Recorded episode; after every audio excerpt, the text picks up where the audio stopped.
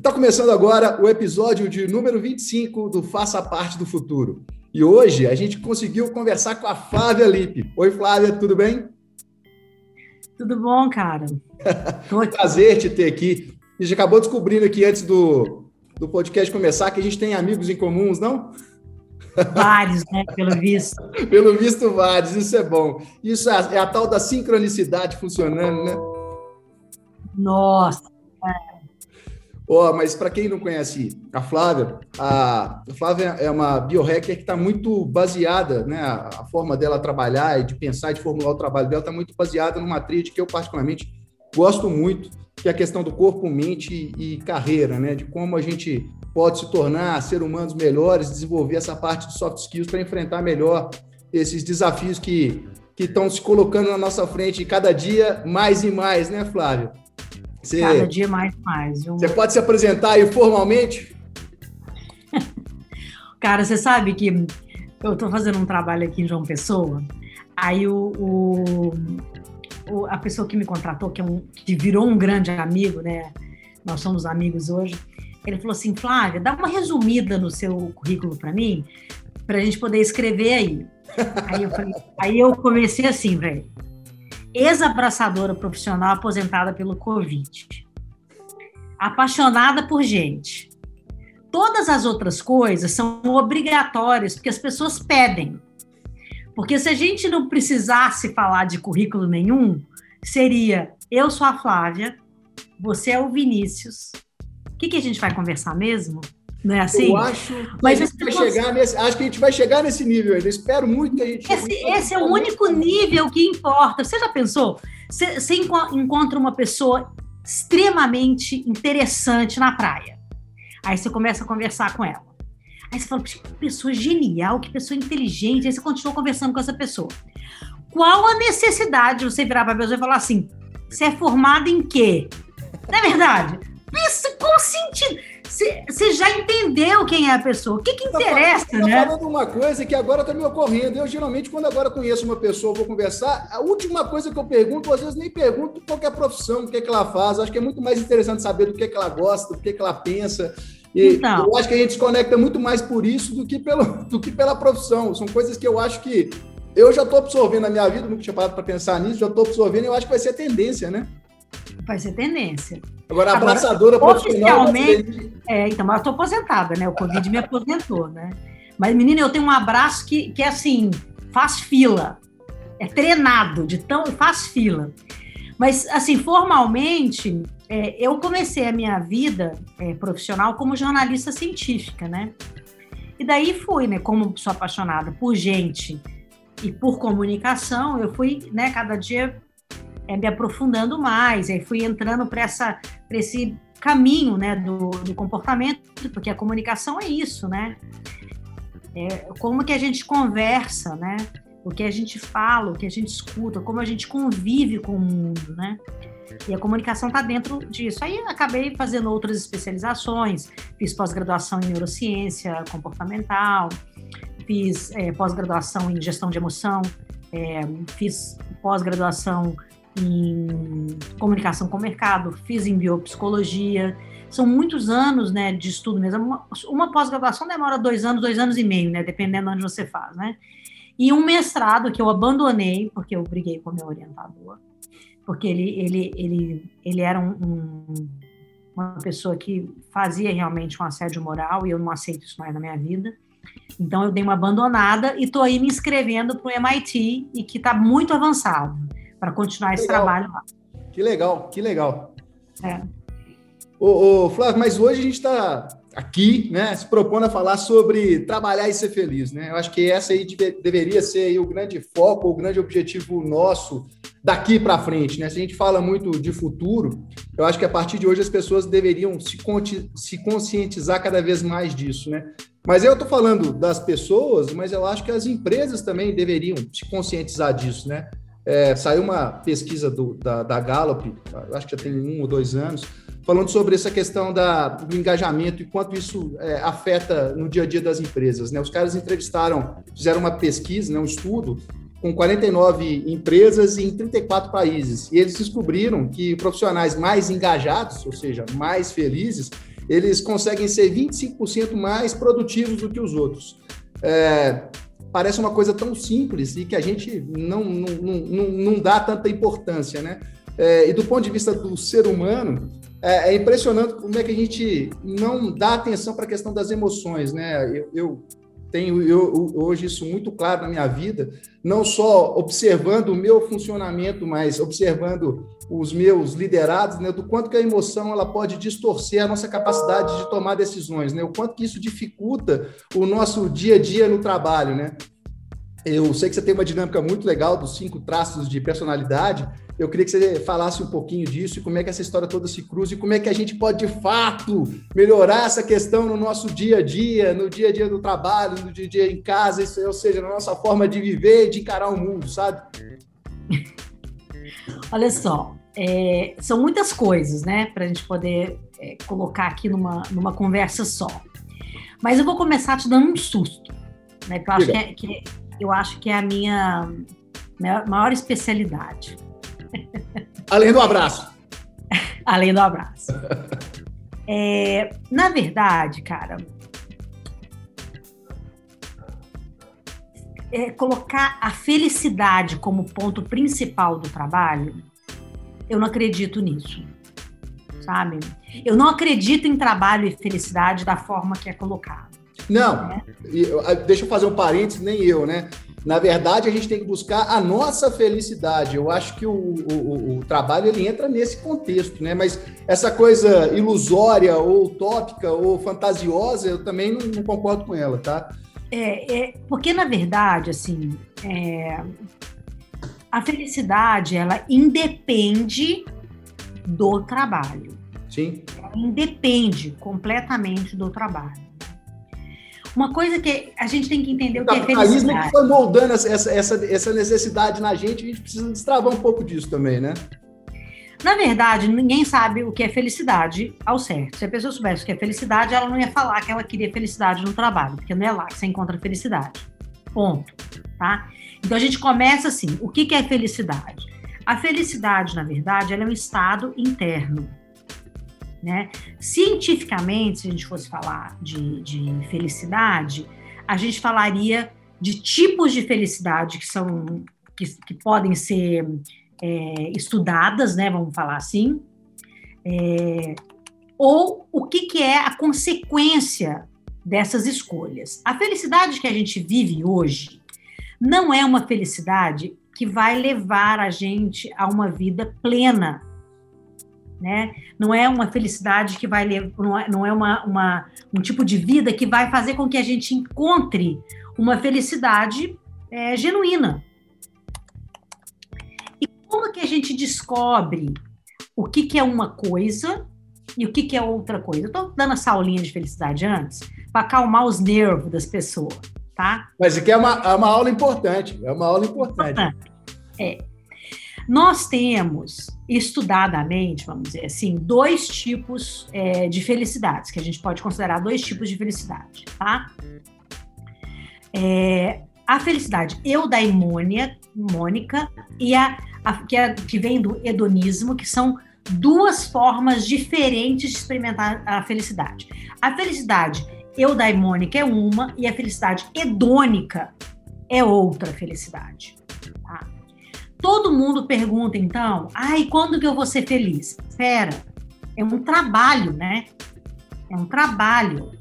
Um monte de filósofo, de pensador, de todos os tipos, já tentaram refletir sobre isso. Sobre esse, esse sentimento de felicidade. Não é uma coisa que você vai dormir e acorda mudado, né? né? Então, Aristóteles, por exemplo, ele pensava que o último, o fim último de qualquer ser humano era a felicidade. O Epícoro, ele acreditava que a felicidade ele era o fundamento da vida. Então, a gente já pode ver aí que são duas formas diferentes é, de ver a felicidade. Os dois termos, a eudemonia e o hedonismo, elas vieram da filosofia né? Então, como é que a gente diferencia uma coisa da outra? Os conceitos são diferentes porque uma, ela é toda baseada no externo, toda baseada no prazer. Então, toda felicidade hedônica, ela é baseada no prazer. Ou seja, eu tenho que ter um trabalho muito legal para eu ser feliz. Você entendeu? Porque felicidade e trabalho não bate. Então, a felicidade hedônica, ela busca pelo prazer, então é um aspecto do hedonismo que você só, você só consegue essa felicidade buscando estimulação dos seus sentidos e das suas emoções. Então, por exemplo, divertir com um amigo, fazer uma viagem, ir para um espetáculo. Tudo isso faz parte pela busca do prazer do hedonismo, desse tipo de felicidade, que é uma felicidade que se busca hoje. Ela é, ela é basicamente baseada num balanço afetivo, está entendendo? Então, assim, todo mundo que busca a felicidade por emoções diárias, o quanto de felicidade que eu senti hoje, nossa, isso me faz muito feliz são é, sempre existe uma separação da, da emoção agradável da desagradável. E isso faz com que você não sinta felicidade, porque as, as, emoções elas são necessárias. Eu vou explicar quais são as, as emoções universais, você vai entender melhor. Uma outra coisa que busca essa felicidade hedonista é a manutenção da satisfação vital. Então, por exemplo, se eu estou num ambiente agradável, seja no meu trabalho, com meus amigos, eu sou feliz. Isso é que tem que gerar é, a felicidade. Isso, na verdade, gera ansiedade. E é uma perseguição de desejos, de necessidades. Entendeu? Agora eu tenho necessidade de comprar uma coisa, agora eu tenho necessidade de saber. Sempre é uma necessidade de satisfazer alguma coisa. Então, essa felicidade, ela sempre é a curto prazo. Ela é, tem alta intensidade de emoção e curtíssimo prazo. O oposto, que é o que eu proponho, né, inclusive como biohacker, né, a base do biohacking é corpo, mente, ambiente. No caso, eu coloquei esse ambiente a sua carreira. Sim, sim. Mas é sempre corpo, mente, ambiente. Para você desenvolver a felicidade eudaimônica, ela é diferente da outra, essa é eudaimônica. Essa felicidade, ela só é proporcionada se você fizer realmente uma viagem interna muito grande para você ter desenvolvimento pessoal. E a partir desse desenvolvimento pessoal, a gente tem que aprofundar isso, né? Que não é só esse basicão que a gente vê. Você consegue buscar esse conhecimento interno, metas e objetivos sempre baseadas nessa felicidade interior. Então, independe de onde você está. Você pode estar numa guerra guerra mesmo, e você tem essa felicidade perene dentro de você. Ela tem a ver com esforço e motivação, ela tem a ver com longo prazo. E aí a gente chega no que são efetivamente essas emoções, né? O que, que são essas emoções? Quem disse que essas emoções são essas emoções? Aí a gente pode falar né, do surgimento dessas trilhas, de como é, é, perceber né, as emoções fazem a diferença nos ambientes que a gente trabalha, né? Aí sim. Mas a gente tem que entender, na verdade, é, quais são as emoções, né? Sim, e como elas sim. existem. A gente, né? eu, eu, gostei muito do que você disse, que a gente começou falando de, de carreira, né? Mas eu acho que realmente é muito mais do que isso, é onde é o ambiente onde você está inserido, né? A gente falou é. desse contexto da pesquisa da Gallup, que foi feita do ponto de vista corporativo, do ponto de vista empresarial, onde constataram que 25% da, dos engajados são mais felizes, mas essa é uma reflexão que pode ser, pode ser levada para fora das corporações também, né? O que você está dizendo, tem, tem uma busca e tem um trabalho que é feito é, é, enquanto pessoa, e, e, aí eu posso, eu posso dizer que é uma busca individual, um trabalho que é feito individual, que antecede muitas vezes a questão da, do, do trabalho ou da necessidade de, de, se encontrar o emprego dos sonhos, né?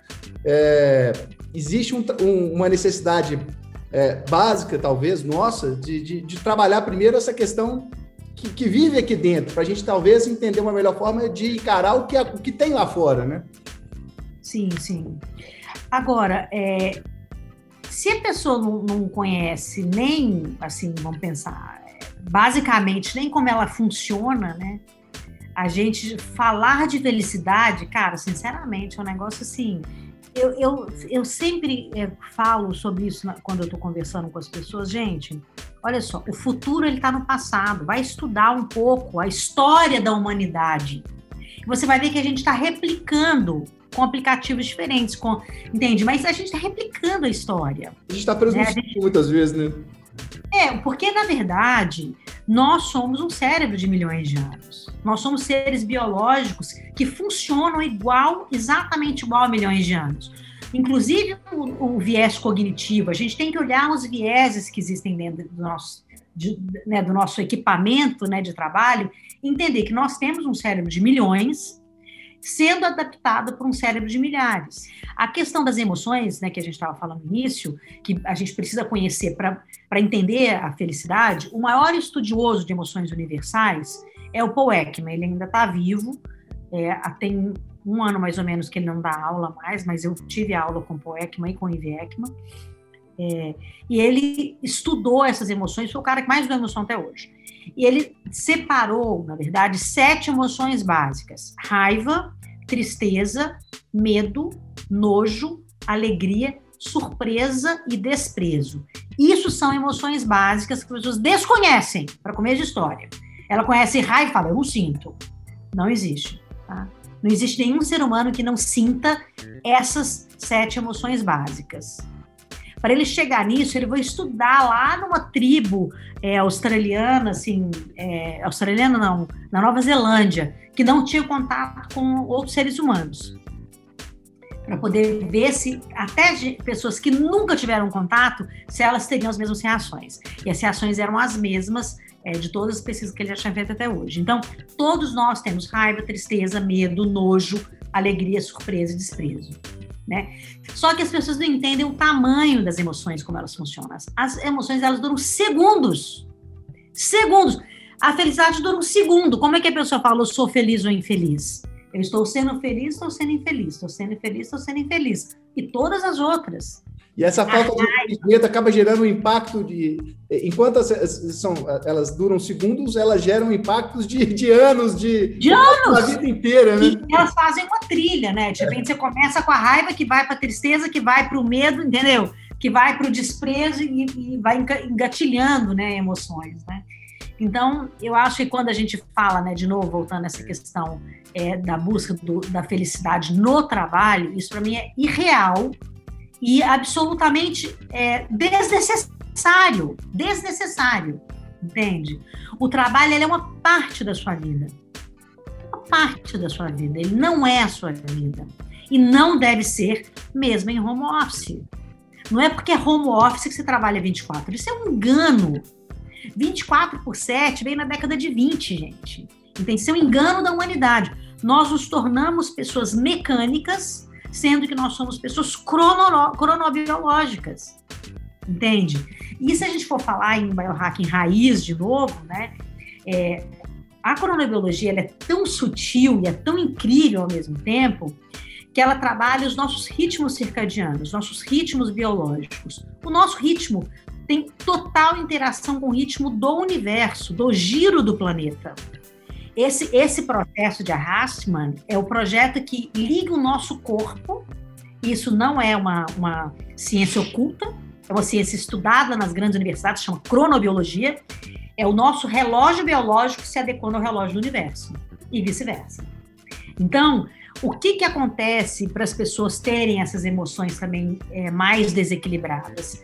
Não respeitar o relógio biológico.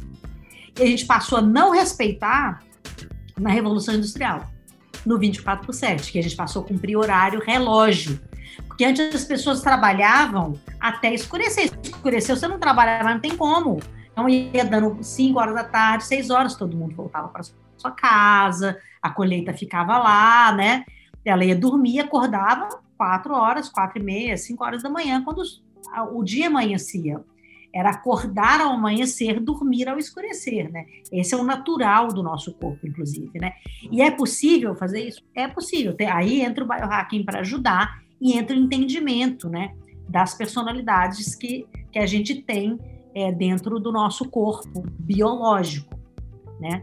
Então, por exemplo, tem, tem é, você pode ser uma cotovia, você pode ser uma coruja, você pode ser um terceiro pássaro, que são termos científicos para a cronobiologia, né? Se você conhece quem você é, você vai criar antídotos para poder produzir melhor, ter um, um, humor melhor, ter suas emoções é, assim adequadas às suas escolhas, né? Porque, na verdade, todos nós somos especialistas em emoções, entende? Você imagina, é, o Paul Ekman fala o seguinte, que a emoção ela é um processo que é o resultado de uma avaliação automática, que é influenciada pelo nosso passado pessoal ou então o nosso passado evolutivo. Se a gente sente que algo é importante para o nosso bem-estar, está acontecendo dentro da gente mudanças fisiológicas e comportamentais. Para o Paul Ekman, todos nós somos especialistas em emoções. Por isso, se você identifica e sabe que você está tendo bem-estar com aquilo, você é especialista na sua emoção, você está entendendo? Você consegue se, se adaptando e se moldando à medida do que você vai sentindo, né? E, e isso é biohacker. Verdade. Na isso essência. É, é, porque é, quando eu falo corpo, mente e ambiente, é justamente isso. Se você entende o funcionamento do seu corpo e pode otimizar isso, então, como é que você vai otimizar, por exemplo, você trabalha o tempo inteiro agora na frente do comprador, como eu. O tempo inteiro eu tô uma tela gigante na minha frente, trabalhando, às vezes editando. Essa tela é azul, ela emite uma luz azul. A luz azul, ela traz uma série de malefícios, ela tem os seus benefícios, né? Porque a luz azul é que nos acorda de manhã para acordar, segundo a cronobiologia, segundo o nosso relógio biológico, mas a gente usa essa luz azul até meia-noite, uma da manhã, três da manhã. Então, seu corpo não sabe se é noite ou se é dia. Então, qual que é uma, uma das coisas que a gente faz? A gente usa aquele óculos amarelo, que você já viu a gente usando. Ah. O óculos amarelo, ele vai simular o anoitecer. Então, você vai começar a produção de melatonina no seu corpo. É, eu aconselho, inclusive, as pessoas a não trabalharem é, direto no computador depois de uma determinada hora do dia. Deu 18 horas, fecha a tampinha, entende? E vai ser feliz, né? Larga o trabalho e vai ser feliz. Entendeu? E aí, como? Compartilhando momentos com a sua família, entende? Você está em home office, né? A maioria hoje, inclusive virou, né? A maioria hoje é, tem esse mix né, de home office, não, né? Tem uma, uma mixagem aí, as, né? As pessoas estão tentando entender como é que isso vai desdobrar e como é que isso vai funcionar ainda, né?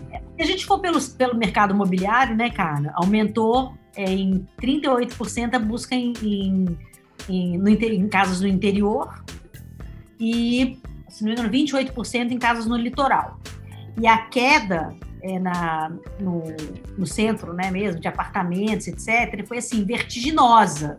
Arthur né? Sir Clarke já previu isso lá atrás, em, sei lá, antes dos anos 70, né, cara? Então. Certeza, entendeu? Por que eu tô te falando? O futuro tá no passado, mano.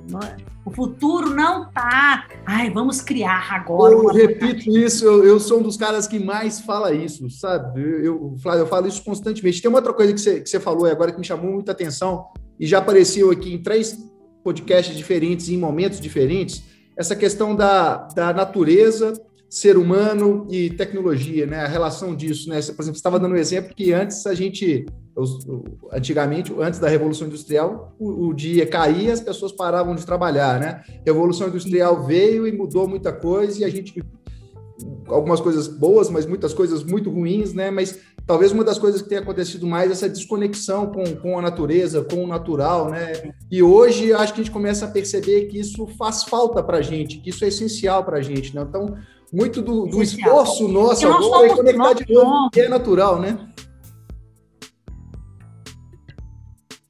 Nós somos biologicamente só 2% diferente dos símios. Então, nós somos um animal que pertence a esse planeta como todos os outros seres. Né? Só que a gente fala, anda, pensa um tiquinho, não sei o que, entendeu? Mas nós somos animais que vivem num planeta absolutamente interconectado. Nós somos interconectados, todos. Todos vivemos interconexão. E aí, o entendimento disso veio fortemente na pandemia, né? Teve esse entendimento claro, muito forte claro. na pandemia. Então, essa interconexão virou algo é, absolutamente extraordinário. Esse entendimento é algo extraordinário. Então, quando a gente percebe, por exemplo, é, que bom, né, o efeito borboleta já é um efeito científico, né, que extremamente estudado, né, mas se você percebe, assim, pequenas coisas que aconteceram na, na, na pandemia, né? Quantos rios ficaram limpos, o céu ficou mais azul, é, porque a nossa interferência tecnológica trouxe de volta a importância da natureza. Esse resgate de você saber o que você come, de saber é, o que você sente. Isso é conexão absoluta com a natureza. E é, não é só a natureza é, de animais e plantas, é a natureza humana. Né? Nós precisamos dessa conexão com o que nós somos mesmo, em termos de tecnologia. Né? Para poder entender como a gente põe essa máquina para funcionar otimizada, porque a gente, na verdade, acha que a gente trouxe muitas coisas né, de evolução, mas a gente não usa o que o corpo já proporciona. A gente estava falando sobre a respiração, por exemplo. Cara, não tem nada mais tecnológico que as narinas.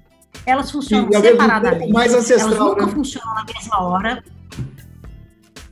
Então, elas nunca funcionam na mesma hora. E tem gente que não respira pelo nariz, só respira pela boca. A boca já falamos Ele isso não também, entende que a boca é para comer. Então, entendeu? Então, assim, sabe? É, tem muita coisa da gente, né, da nossa expectativa humana que a gente não usa e que se a gente usasse seria extraordinário. Né? Seria extraordinário. Então, eu acho que a gente tem que voltar um pouco esse olhar para nós para otimizar esse corpo-mente e espalhar para o ambiente. Né? A gente otimizando o corpo-mente, você espalha. E a gente pode falar de outras, é, de outras expansões, né? Não só da expansão mental, mas da expansão espiritual, de você realmente saber fazer uma conexão mesmo, né? Com aquilo que você busca, aquilo que você sonha, né? E você entender que se estamos interligados, nós dependemos um do outro. Em todos os sentidos. Não só eu de você, mas nós dois da natureza, dos animais, da mata, da água, do rio, do ar, né? Nós somos interdependentes em todos os sentidos. Né? Talvez esse, essa seria a maior dica para buscar ou encontrar o caminho para a felicidade. A felicidade. É, eu, eu acho que sim, a gente entender esse papel da Porque, olha só, né? E... Vamos pensar uma coisa. Se a gente for lá nos nossos ancestrais, eles gostavam de lutar mesmo e brigar por terra? Ou por, é, por tribos? Não. Né? Não gostavam. Eles se apoiavam. Mas às vezes esse era o né? trabalho. Mas às vezes esse era o trabalho, certo? Isso não, entrar numa guerra não deixava ninguém feliz, Sim. né? Mas a vida deles era feliz naquele aspecto e o trabalho, que era guerrear, por exemplo, ou por terras ou o que fosse, era o trabalho. Eles voltavam para casa, eles voltavam para sua tribo, e aí eles vão compartilhar com a família os acontecimentos. Você entende que o trabalho, claro, nós estamos hoje mais do que nunca com o trabalho 24 horas na veia, mas não está certo. Certo? O, o, o 24 por 7 não é o adequado para a felicidade. Não é. E mérito também Ninguém pode ser reconhecido por mérito. A cultura do mérito e a cultura da, é do é, se você fizer, você vai ter, isso é algo, primeiro, historicamente, isso é impossível de dar certo. Todas as vítimas históricas estão aí para contar para gente que isso não está certo. Desde das vítimas negras, dos índios, das mulheres que são vítimas históricas.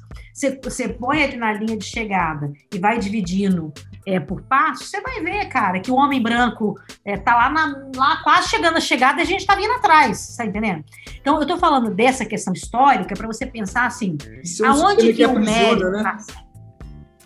Tá é um Exatamente, e aprisiona em todos os sentidos.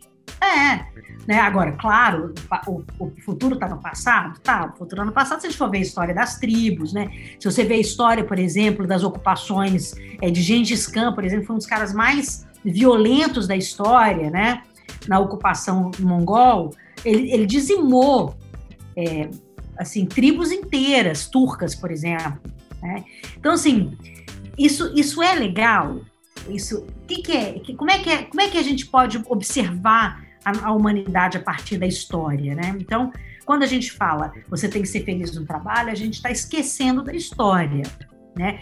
É, a felicidade que eu, que eu proponho para as pessoas é a felicidade a partir do entendimento dessa interconexão de todos.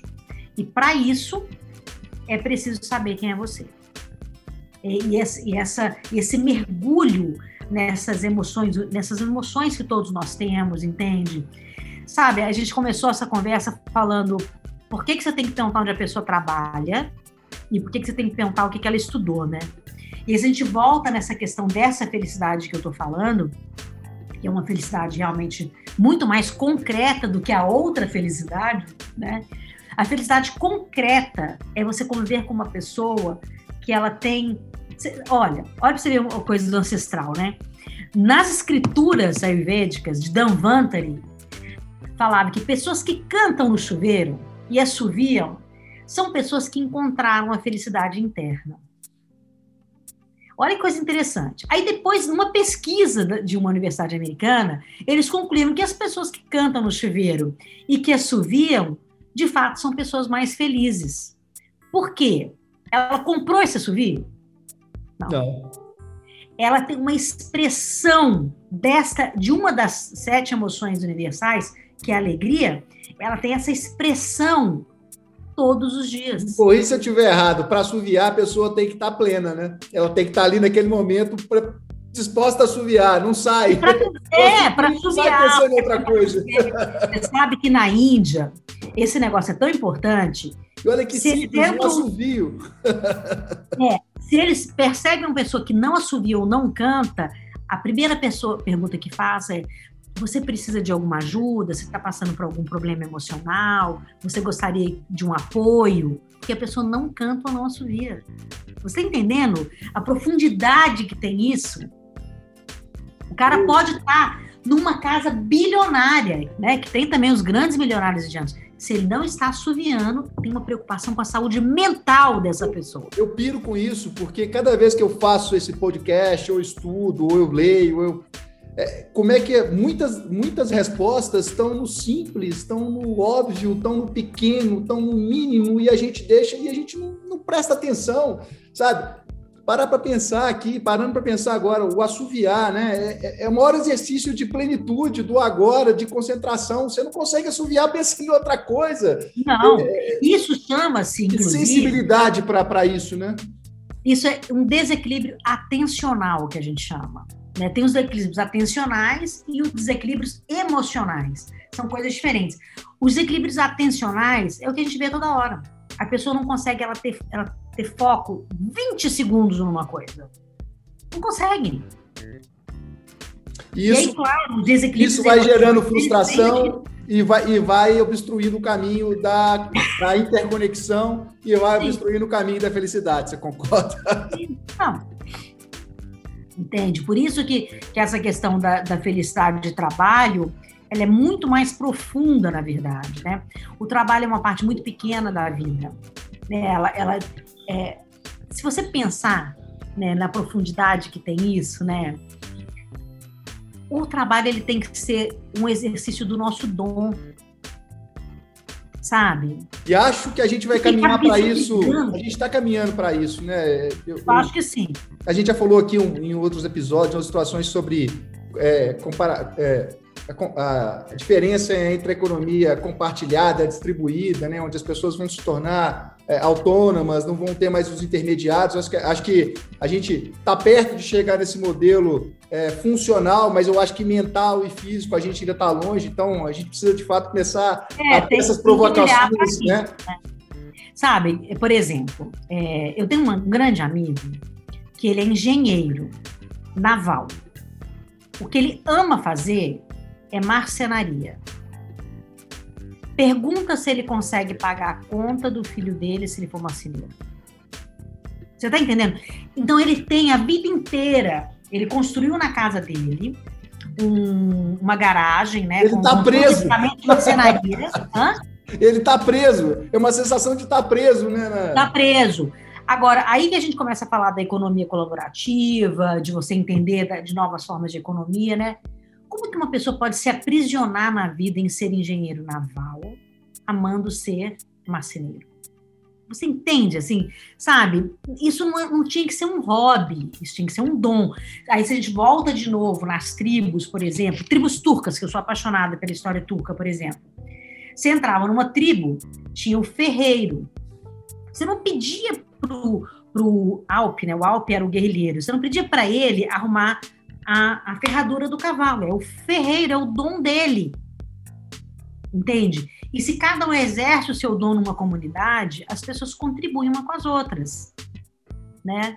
E, assim, eu acho que tudo bem, né? Tem a, a, a economia criativa, colaborativa, ela vem muitas pessoas conseguem viver dessa forma, né? A mamãe brinca, a mamãe fala, Flávia, você é a pessoa que mais é, é, mais índia que eu conheço, né? Porque é uma, uma tradição né, que a gente lembra, né? De fazer trocas, né? Eu tenho, sempre tive esse hábito. É uma coisa muito interessante. Eu adoro receber o dom de alguém, adoro dar o meu dom. Então, eu já fiz milhões de coisas de troca. Mas se eu pudesse trocar com a Sabesp, com a Eletropaulo, ia ser muito mais legal. é, mas não posso, né? Mas construir uma casa quase que autossustentável. Né? Durante muito tempo ela era luz solar e, água, e a água era água de poço. Né? Minha luz solar hoje não tem mais, como que eu fechou muito de plantas, né? Mas a minha casa, para você, você ter uma ideia, eu só usava vela. Eu tinha parte elétrica passava, passada, mas eu gostava de usar vela, então não tinha gasto de energia. E o que eu gastava de energia era solar, entende? Então eu tinha uma independência né, da Eletropaulo e da Sabesp que hoje eu não tenho mais. Mas isso tudo, as comunidades colaborativas, elas estão criando, querendo viver dessa forma para realmente poder trocar entre si os seus dons. Mas se o mundo inteiro não fizer o mesmo movimento, criam-se bolhas, né? E aí fica difícil. Essa pessoa que vive dessa forma não gera recurso financeiro para pagar a escola, entende? E ela, o filho está doente, não gera recurso para levar no médico. Então, é uma conta que não fecha ainda. Não é uma conta Não, e, e, e, né? e acho que, acho que esse, esse, essa virada de chave até vai ser gradual. Eu, eu, eu até ia te provocar num outro sentido. Né? Eu acho que, por exemplo, o Vinícius, já que eu não, já que eu não carrego mais o título ou, ou da escola ou profissional, por exemplo, eu sou uma pessoa que eu acho que eu tenho mais de um dom, né? E eu tenho a capacidade de, de, de girar esses dons em determinados momentos. Eu, por exemplo, eu gosto muito de, de decoração, de arquitetura.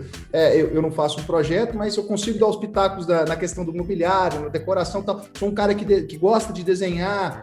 É, sou um cara que sou bom na parte da computação, porque eu estudei. Então, assim, eu, eu acho que a gente, a gente tem certas habilidades que muitas vezes ficam ocultas ou não são usadas por causa desse modelo que eu acho que ele está para ser vencido. E eu acho que na parte nós somos seres criativos, Vinícius. Nós somos, nós somos, somos seres criativos. Somos, somos. Né? Então, claro que, que é, se a gente for deixar isso brotar, mas você sabe que para brotar isso a gente tem que relaxar. Entende? O saber relaxar é a base fundamental das habilidades contemplativas. Não tem como você, por exemplo, é, ter o entendimento das emoções, ter o entendimento da atenção para uma meditação, por exemplo, se você não relaxa o corpo. Isso também é científico, entende?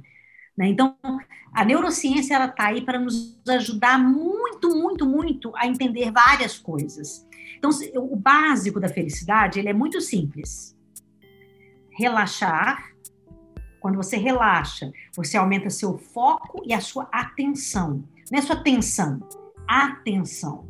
Quando você amplia a sua atenção, você tem mais possibilidade de aprendizado, de coisas, e você também consegue ouvir os, os seus comandos internos. Então você fica mais criativo e, obviamente, mais equilibrado emocionalmente, entendeu? Agora, faz isso funcionar Olha que máquina é essa nossa, que a gente conseguiu engripar de um jeito que a pessoa fica o tempo inteiro assim, relaxa, filha, ela relaxa um lado. Relaxa os dois lados. Tô relaxada agora? Parece uma tartaruga que está tatelada na parede, né? Não Olha isso, né? A pessoa, a pessoa não consegue nem ter o um entendimento se ela está de fato relaxada ou não. Ela está te perguntando não. se ela está relaxada. Pergunta, ou não, né? Eu tô relaxada. Eu tô calmo? Não, você não tá calmo, você tá histérico, né? É um negócio muito interessante, sabe? Então, assim, essas características, né, para a gente pensar. Você pensa bem, cara, uma, uma, uma, uma, uma avaliação de alguma coisa que você vai fazer, de uma emoção, né, de um sentimento, sei lá, alguém grita com você, e aí você tem uma reação, né? Tem uma trilha aí, né, que acontece. Isso dura 100 a 200 milissegundos milissegundos. Então, se você não se conhece, você não pega. Você não consegue entender isso, que vai virar um gatilho emocional. que é presente em todos os primatas. Nós somos primatas, mano. Ele é 2%, 2 só diferente dos símios. Entende? Então, entender tudo isso, obviamente, faz com que a gente tenha é, experiências subjetivas, né, distintas, com sensações mais conscientes. Entende? Cara, entender tudo gente... isso é que traz felicidade. Se a gente deixar, nós vamos conversar aqui mais umas quatro horas de podcast, porque eu estou adorando. Não é? a gente conversa quatro horas, você edita em vários podcasts. Né? Cara, bom, conversar é bom demais. Olha outra coisa que linda, né? Você pensar. Como que as pessoas aprendiam? Conversando. Ia lá, né, num, num cara que ela sabia, achava que sabia mais do que ela de um assunto, sentava e conversava. E aprendia ali a resolver a sua história, né? ou o seu poço que tinha que ser construído, a sua casa, o, o, a ferradura do seu cavalo, ou um problema emocional com a sua mulher, com seu filho. Entende? Então, isso tudo é o contexto humano, ele é o mesmo sempre. Eu, eu vejo eu vejo meu pai, meu pai tem 71 fez 71 anos, né? E ele tem muito essa dinâmica, né? Ele quer, ele quer, ele gosta muito de mexer com a, com a maçonaria, com o carro dele e tal. Antes de mexer, a primeira coisa que ele faz é conversar. Ele então... conversa com uma centena de pessoas, pede opinião, conversa. Às vezes eu falo, pai, para que, que você conversa tanto? Tá aí a resposta, né? É, é, a cada conversa ou a cada troca que ele faz, ele vai solidificando conhecimento, ele vai aprendendo e tal. E é uma coisa que meu pai, com 71 anos, manteve ativo e a gente foi perdendo nessa caminhada, né? Eu cheguei a perguntar para ele, para que tanta conversa, né? Então, mas por quê? Porque a gente acha que a gente vai achar isso, por exemplo, só no livro ou na faculdade, que alguém te pergunta o que, que você estudou, né? Como o Paul Ekman fala, todos nós somos especialistas em emoções. Eu fiz uma especialização em emoções. Estudei lá. Mas antes disso eu já era especialista, eu só tinha esquecido. Entende? Então, se a gente realmente. Só não tinha consciência. É, se a gente é, realmente tiver vontade de aprender com o outro, a gente vai perguntar. Entende? Então, qualquer coisa que eu queira saber, por exemplo, é, da Singularity, por exemplo, eu posso, eu acho que vou ligar para o Vinícius, quem sabe ele não pode me explicar alguma coisa, quem sabe ele não corta um caminho de conhecimento aqui, me dá um, uma dica, né, um, uma coisa que eu posso ouvir, né, e, e pode ser legal, entendeu? Então, e a gente esqueceu disso, né, de, de ligar para aquela pessoa que você confia, para perguntar. E ela pode falar uma pessoa que ela que gostaria que você falasse, porque ela não sabe daquilo, mas ela sabe alguém que sabe sabe? E no meio desse caminho nós vamos perpassando também a questão da felicidade, né? Porque trocar nos faz nos faz vivo, né? E, e, é um exercício de felicidade, né? Conversar, trocar, trocar opinião, jogar conversa fora. É, é isso que faz parte, é isso que nos torna humano, né? É isso que nos, tá, nos dá tá. energia para seguir, para caminhar. É. Né? essa conexão com a natureza, ela não está só em ver a natureza em si, é, é a conexão com o natural da vida, né? Essa, essa é uma coisa que me irrita, né? Às vezes a gente vai criando essas imagens fixas na cabeça, né? Fala é. em natureza, sem o cara tem que estar tá olhando para um campo verde lindo e bonito. Fala em meditação, o cara está no alto da montanha, em, em posição é, sinagoga. Não, não, não é isso, né? De novo, a vida funciona no simples, né? Não, e a felicidade, ela, como eu estava explicando no início da nossa conversa, ela não está no ambiente. Então você pode ser feliz sentado numa cadeira. Sim. É só a sua cadeira que você tem. Entende? O homem mais feliz do mundo, né, que é um, um dos grandes né, estudiosos aí, né, ele faz parte do Mind and Life, inclusive, né, ele é um cara muito interessante, ele chama Mathieu Ricard ele fala é, que ele, ele tem um livro desse tamanho que ele fala sobre altruísmo, né? A revolução do altruísmo. E é, ele é considerado o homem mais feliz do mundo. A mente dele foi estudada e, com aqueles eletrodos e tudo, é a mente mais feliz do mundo. Ele tem um monte de coisa? Não, ele é um monge, né? Que fica. Ele, ele não é mais feliz porque ele mora no Himalaia, porque ele nem mora no Himalaia, né? Um homem que é um, um, um cientista como ele, ele fica viajando o mundo inteiro dando palestra. Ele foi o tradutor do Dalai Lama durante anos. Ele nunca parou um minuto para meditar no Himalaia, coitado, entendeu? Ele não tem tempo para meditar lá. Ele tem que meditar no ônibus, né, é, dando palestra, na Todo fila. lugar do mundo mesmo do Himalaia. De um caminho para o outro, tá entendendo? Ele nunca consegue meditar num lugar como esse, né? Então, cara, a felicidade é realmente. Eu sei que essa frase é ridícula, é um estado de espírito, mas é mesmo, entendeu? A felicidade é esse, é assoviar. Se você está assoviando, você está bem. Se você não está assoviando, pode, pode falar. Não, eu não estou bem, eu não estou assoviando hoje. Eu não estou cantando no chuveiro. Primeira pergunta que eu vou fazer para uma pessoa é se ela assovia. Você tem assoviado? Ou então você, tem. Assoviado? Às vezes a pessoa não sabe assoviar. Aí você pergunta: você tem cantado no chuveiro? Os cantores de chuveiro são famosos na Índia. Famosos. Quanto mais a pessoa canta e assovia, fala: ali é feliz, hein? Mãe do céu! Adorei isso. Ô, Flávio, estamos chegando no finalzinho aqui. Eu queria te pedir dois favores, que é o que a gente sempre pede para todo mundo que participa aqui com a gente. Eu acho que você já deu um monte, mas eu vou te pedir para você dar mais uma dica para as pessoas se prepararem para o futuro, que a gente sempre fala, já começou, né? Futuro. E se a gente está falando que essa questão temporal já não, já não é bem assim, passado, presente e futuro, mas enfim, como é que as pessoas se preparam melhor para esse mundo aqui a partir de hoje, a partir desse podcast? Que dica que você dá? E depois, vou pedir para você, como a gente faz aqui com todo mundo, sugerir uma música para a gente tocar no finalzinho. Eu até decorei o nome da música, estou nervosa.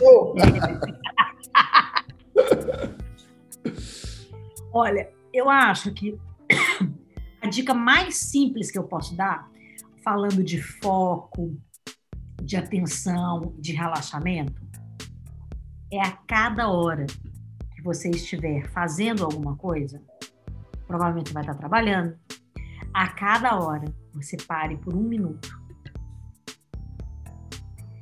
Larga tudo, para mesmo. Solta suas mãos, coloca ela em cima das suas pernas e faça uma respiração plena. Inspira pelo nariz, a barriga vai para fora. Conta até quatro bem devagarzinho e expira pelo nariz.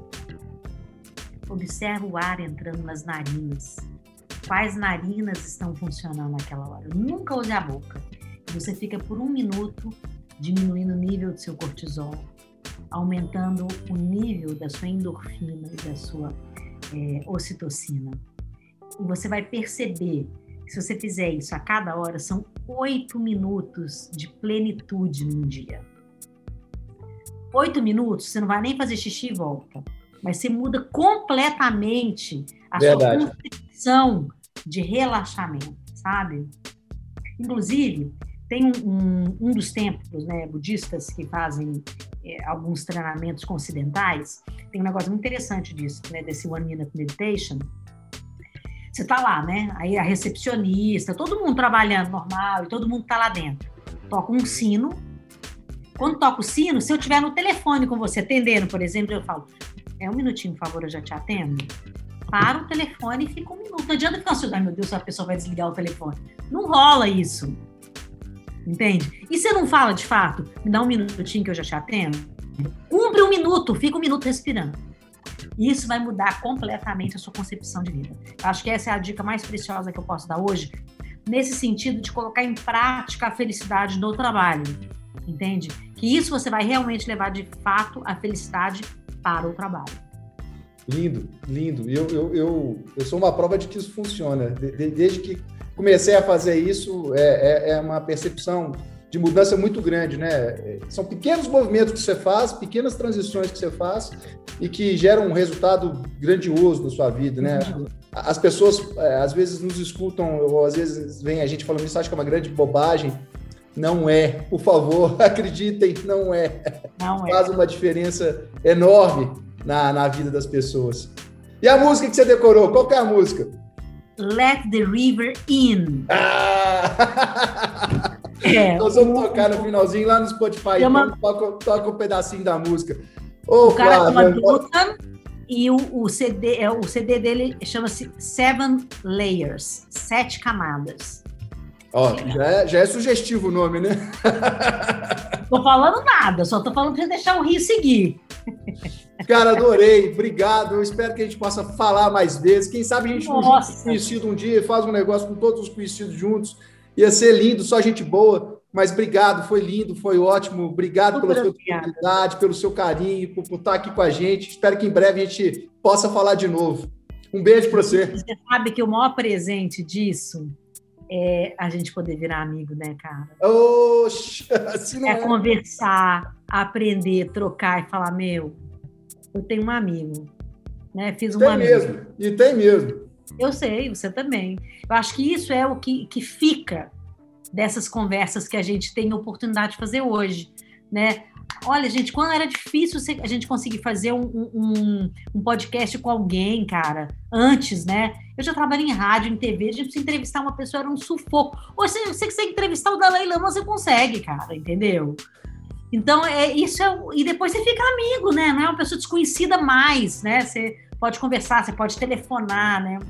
É isso que fica. Eu te agradeço gente, muito esse convite. A gente se conecta. É, a gente se conecta. Flávio, obrigadão. comigo, viu? Um beijo para você, você também. Tamo junto. Tamo junto. beijo para você. Beijo.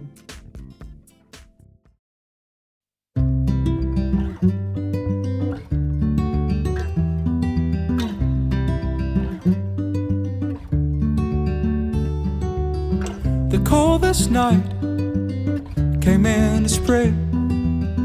The final frost was laid again. We dried the roots, froze the shoots, killed the flowers, and stole the color from the summer.